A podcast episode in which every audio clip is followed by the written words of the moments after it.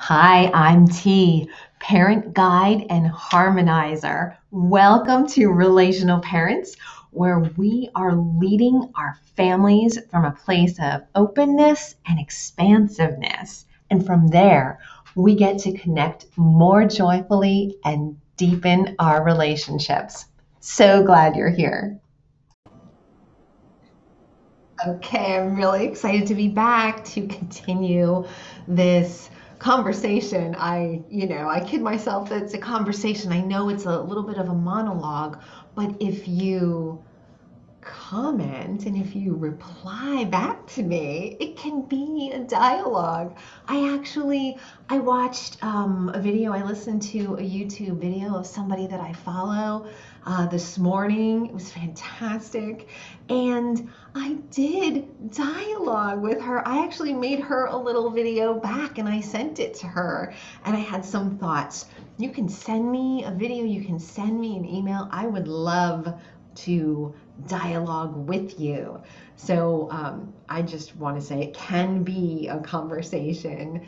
Um, and until it is that conversation with you in particular, um, I'm going to use what I am hearing and feeling and um, how I'm interacting with my clients and with the parents in my group and with the world as the other side of the conversation, but I want to welcome you to also have that personal other side of the conversation with me.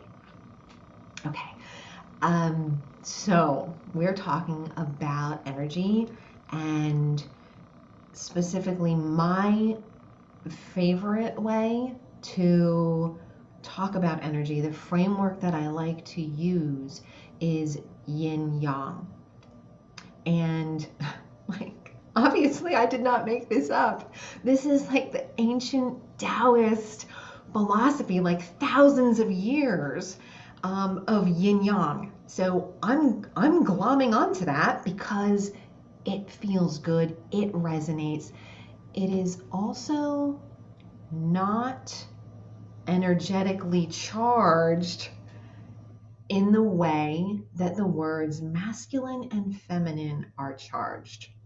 I don't like talking about energy in terms of masculine and feminine because a number of reasons, and I hope to get into these reasons today. We might have to um, have another conversation to really fully explore these, but one reason is that my idea of feminine might be different than your idea of feminine because maybe we grew up in different places.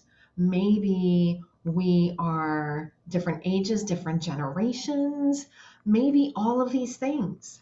Okay, so that is not, it's not like a, a universal language. Uh, like two plus two. Everybody knows what we mean when we say two plus two, one, two, right? Everybody has the same idea about two. Um, you might have, you know, additional ideas about two versus three, whatever, but everybody knows what you mean when you say two in terms of the number. Not true with masculine and feminine.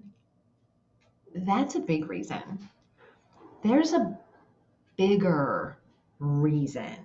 Um, and I, I want to explore another big, big reason today that bigger reason is, and I don't pretend to be on the bleeding edge of everything that is going on in terms of gender and fluidity and the, the number of um, genders, if that's even a thing, right? But what I do know is that, you know, male, female, and you know, heterosexual, homosexual, which, and maybe even bisexual, those were the only options um, 30 years ago that I was aware of, right? When I was in college. And today, there are so many more ways that people are identifying, right? So it's much, much more fluid. So what is it? What does masculine, feminine mean? I, I don't know. It gets a little bit, you know, we can get a little bit tripped up. I think there's a lot of relativity to it when you're talking about this fluidity. So in order to take some of the some of the charge out of a lot of conversations, I think. Why not yin yang? Yin yang. And even though yin yang are two, right? That's like a duality, yin yang. It's not really because every point between 100% yin and 100% yang, there's an infinite number of points in there. And everything is relative anyway, right? Uh, like if we said up, down, right? Well, like at the tippy top, that would be like the most yang. And in the middle, that would be more yin. But then if we look at a point at the very bottom, then the middle turns from relatively yin to relatively yang. It's all relative. So that it's nice and fluid, just like gender has become more fluid, more possibilities, more ways that humans are allowing what they feel inside to be expressed outside. It's a beautiful thing. It's a beautiful harmonization of yin yang that can be unique. And so I am going to, in my work, in what I am putting out in the world, I am going to be taking, I'm not going to be referring to masculine, feminine unless there's some very specific explanation that I use. Okay, yin yang is much, um, much more helpful. And so if we, uh, you know, I, I'm going to play devil's advocate for a minute because yes, yin is uh, more of the receiving energy Yang is more of the projecting or giving energy. And so if you look at I think I think all species, most species, certainly you, you know, we as humans, right? If you look at female reproductive system, that is a receiving the, the receiving part, right? And so that is yin energy receiving. And the male is the projecting, the giving. That's yang, projecting. Okay, so that's fine. Female reproductive yin, male reproductive yang. It doesn't mean that um, a man is only masculine if he's like 100% yang. No, let's like take masculine feminine out, right? So everybody's got their own you know, unique energetic signature, and we can all harmonize more. We can harmonize more internally and externally.